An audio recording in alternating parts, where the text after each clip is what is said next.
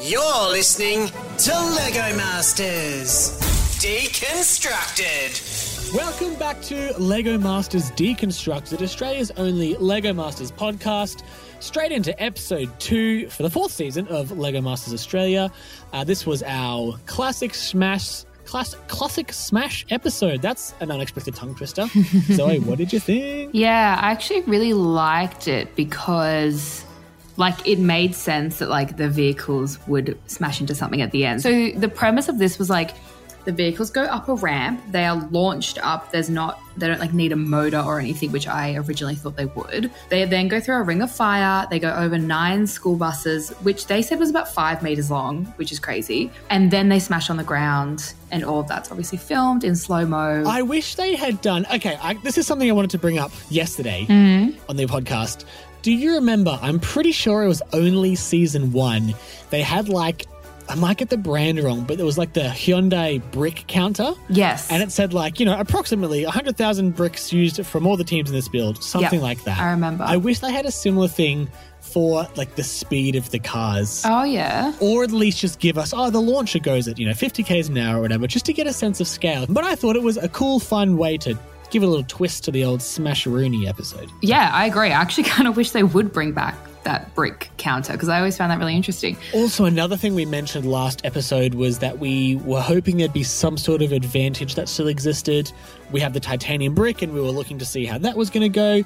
And I'm pleased that they did kind of have an advantage thing. It was only a small one, but I thought it was fun. So, Joss and Henry basically got to pick which minifigure each of the teams got, and that dictated the theme of each of the teams' build. So they could kind of try and strategically place the minifigs that way.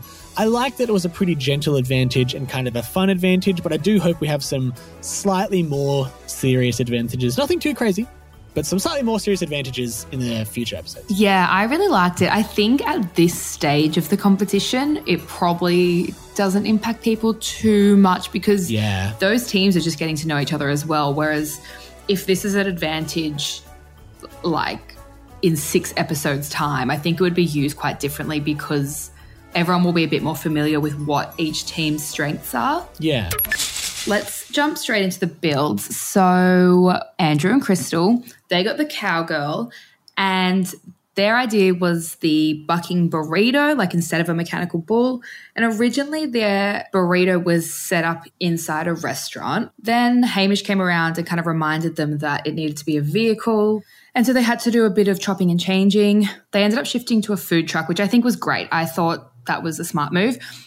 Here's my question though couldn't they have just put the restaurant on wheels? Because when Hamish first said it, I was like, yeah, true, a restaurant isn't a vehicle. But then they went around to all the other teams, and half of them didn't have things that were typically a vehicle. Like a rubber chicken isn't a vehicle, a corn cob isn't a vehicle. They just put it on wheels to make it a vehicle. So couldn't they have just put the restaurant on wheels? Yeah, and like they did have the restaurant on wheels because the end result was that build that had like the two different sets of wheels because some of them were Ah, left over yeah. from the previous build, which I didn't fully understand. And I assume there was some behind the scenes stuff there that we didn't get to see. But I was kind of like, hell yeah, like if we're going to build weird vehicles, I love the idea of like a restaurant being a vehicle. I thought that was actually a really cool idea. So yeah, a little bit confused by that there. Yeah, me too. And then I was also like, why don't they just only have the burrito? But I guess maybe it was too small for like the six hours worth and they didn't have a, there wouldn't be enough of an explosion with it. But yeah, I fully agree Yeah, you. that's so true. The other thing you brought up the wheels that they had, how they had two sets of wheels, one being brought over from how they started the build. And Andrew was saying that that's what he built the mechanism on so that the burrito would spin when it was moving. Mm. Did you see the burrito spinning? I didn't didn't know if it was just the camera angle and like it was going fast or what, but I didn't see it move. And they didn't seem to talk about it. My assumption from that was that there was a mechanism where, like, as it got pushed up the ramp, the wheels would cause the burrito to turn slowly or something. And yeah, I don't know if we just didn't see it or if you sort of had to take out half the mechanism when they adapted it to the truck version. Yeah. I don't really know. But I thought the truck did look good as well. Yeah, I thought the Smash looked really good as well. Like they had a lot of contrasting colors. So the truck was like that sort of beigey, neutral color, but then the inside was like all the food ingredients. There was a lot of like reds and greens. And I thought that looked great when it smashed. For sure. Great work, guys. Let's jump to Nick and Gene, who got the unicorn, and they created the weekend ride, which was like this big, souped up motorbike with chrome pipes, and that all juxtaposed this sweet little unicorn figure. I honestly love this. I thought it was great. I love that we had like Mad Max cross unicorn. That's something we've never had on Lego. Yeah. But as soon as I saw the direction they were going, I was like, hell yeah, gimme, gimme, gimme. I like it. I did note that Gene said he really loves vehicles.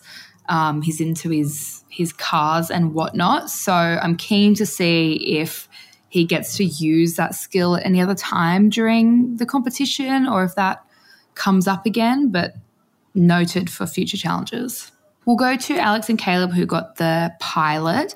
These guys, we saw like nothing of them this episode, so I don't have too much to say, but they did the flying contraption shack vibes build, which was really fun. Theirs like exploded in the air as it was flying through, which I I have to assume maybe wasn't intended, but I thought it looked cool. yeah, it got real messed up by the launcher, but I I really liked it. Like we've had a couple of crazy inventor builds Mm. before, and I think that's a really fun theme because it's not too constricting. Like they're not all going to look the same. Yeah. But it's a really good way to have heaps of crazy Lego things going on, I guess. All right, we will go to Trent and Paul, who came fourth. They had the Corn Man and they built the Cobmobile. They'd never made a vehicle before. And I honestly think they did a really great job. Honestly, I was kind of worried it would be too well built to smash, Yeah. right? Yeah. Like it looked so solid and so like well constructed, but no, it blew up totally fine and it looked great too. All the minifig heads inside, like as the corn kernels, was cute, very effective, I thought. Yeah, and I like that it was just like a green yellow color combo. Like it wasn't a splattering of every single color. Yeah. I think we've talked about this in previous Smash episodes where sometimes focusing on only one or two colors works out really, really well. And I think Yeah. that was great for them. I'd like to just pause here to talk about the scoring because, like I said, these guys came fourth. They had a score of 7.6 out of 10. I love Brickman, utmost respect for Brickman, but I strongly disagree. Oh, honestly, I thought the scores were kind of whack. And I also feel like as soon as they introduced the idea of scores being like Brickman's gives you out of 10 and Hamish maybe adds plus one, mm. instantly I was like, oh, they're going to use the plus one to determine the winner. They'll give it like a tie or do what they ended up doing and use the plus one. And that just felt like a little like, obviously uh, we know it's a reality show. There's obviously it's going to be manufactured, but it felt like a little too manufactured even by TV standards. Yeah, it, and it felt weird because so Trent of Paul came fourth, they got 7.6. Henry and Joss came third on 7.8. And then Lexi and Rachel only got 7.9 from Brickman, and Daniel and Kirsty got 8.8, which is quite a jump from all the others. Oh, for sure, yeah. But then that one point from Hamish bumped up Lexi and Rachel, so they they won. But I just I just disagree. Like I, I feel like the scoring was just a bit like all over the place. And not to say that I think Daniel and Kirsty did a bad job or that they had a bad build. We'll, we'll get into theirs. I actually really liked it. But Brickman was going to award them the win. And theirs, like, theirs hit a bus and, like, fell short. And, and so in my mind, I'm like, I kind of didn't even think they would be in the top teams because I thought hitting one of the buses would automatically deduct points. I was a bit unclear on that as well because I thought it looked really cool when it hit the bus. But yes, I also thought it would maybe disqualify Yeah. in some way. The way they were talking about it was that as if it was a really bad thing. Like I thought the criteria was that they had to clear the buses. Was it not? like why were the buses there then? Yeah, I just for show, which I'm also fine with, but I feel like they made a deal out of Yeah. clearing, clearing the buses, and also the burrito.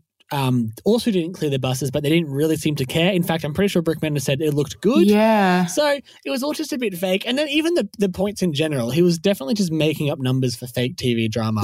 Which, like, again, I know it's literally a TV show, yeah. but it, it just wasn't in the, the style that I think we've become used to with Lego Masters. Yeah, it was just all a bit weird. So with that said, we'll go to Branko and Max, who I actually thought should have been in the top three or four. These guys were one of my favorites. I just thought it was like really interesting. And again, they did not a vehicle, like they, a pizza delivery box on wheels. Yeah. But I just thought it was done really well. Like they had the pizza pieces full of loose bricks. They had the bulk of it as like that white color so that when it exploded, the um, pizza color was really bright and contrasting. Like, I just thought they did such a good job. and I was like, why aren't they being recognized? I love the way some of the pizza pieces fell out really early, but not all of them did. And I love that they've just been a fun team to watch. Like the editors have left in a lot of footage of them sort of Yeah. half mucking around, which I'm sure the other teams have also been doing. We just haven't had a chance to see it. Pizza Box, as you said, very creative, very fun. No more weird than a restaurant, but sure. Yeah. I also just loved Branko, like, constantly wanting to throw it on the ground. And Max being like, Yeah. no, I just spent like three hours building that. And he's like, let's Yeah. throw it. All right, we'll go to Henry and Joss, who came third. Like we mentioned, they had the witch and they had the pumpkin ride hollowed out with candy inside. Fun Halloween vibes. I like that they didn't go for like a traditional vehicle shape, which is like a big Mm-hmm. old pot full of things to scatter everywhere. Very smart. Um, I initially thought they wanted the witch because they wanted to do like a broomstick or something. That's what I thought. really Yeah. smart as well. Yeah. I was kind of surprised that it made it, like it made the jump because they just kept talking about how heavy it was. Joss was like, Yeah, this, like, I'm hoping that weight helps in this situation. And then it's like cut to Brickman being like, These things really need to be light and aerodynamic. But um, yeah, I thought they did a good job. And I'm not a physicist, but I think Brickman's wrong. I don't think that makes sense. Oh, really? Well, like in that the thing propelling them is like pretty strong, I think. And so I think if there's more weight, that's just going to give it more inertia as opposed to like slowing down the ramp thingy. Right. I think weight wasn't a huge, huge concern within reason, obviously, but like, you know, just because I think the launcher was like super, super strong. Yeah, it seemed. Whereas like the chicken thing was quite long and that's what made it hit the buses. yeah, I think it was the, the size more with that one. Yeah. Yeah. Let's jump into Daniel and Kirsty while we're talking about it. So they did the rubber chicken hot rod thing, very fun. They said it was like a meter long. That's huge. Yeah, was it though? I'm not like it. It's hard to tell on TV, but it, it didn't really look like it was a meter. Like it looked big and it looked great and I liked it, but a meter is a is a big thing. Well, I thought it would like maybe half a meter, but probably Yeah. less. But then Yeah. they did have like a wider shot of it sitting on the table with Brickman and Hamish standing next to it. And I was like, all right, that could be a meter. Yeah, sure. If so, that's crazy. and that makes sense as to then why it did crash into one of the buses. Yeah. So I kind of thought immediately when they started picking the teams to come up that they would put these guys last because they were worried it would smash one of the buses. And it obviously did. it also kind of went sideways when it launched. So I wonder if that was to do with the weight or if they maybe didn't line it up straight on the ramp. And then Brickman loved the fact that it went sideways, which I thought was a bit confusing because, like, I thought part of the criteria was about how well it launched. Yeah. But then he was like, "Oh, I love that it went sideways." Yeah, very confusing. I, I think aside from all the like question marks about the judging criteria, theirs was really cool. I love that they had like the they made the little eggs inside, so when it smashed, you could see those. They're obviously very talented. I've just pulled up a picture of it again. Mm-hmm. It does look quite long. um, and there is a little tail sort of sticking out the back, which is quite thin, but looks like it adds another 10 centimeters, Oh, okay. maybe even more. So maybe it's one of those things where like the bulk of it Mm. is like 78 centimeters, but then all up it's about Yeah, a meter. So yeah, I do kind of believe it. It does look, it does look really good. And lastly, we have Lexi and Rachel, who were our winners. They got an extra point from Hamish for going the furthest.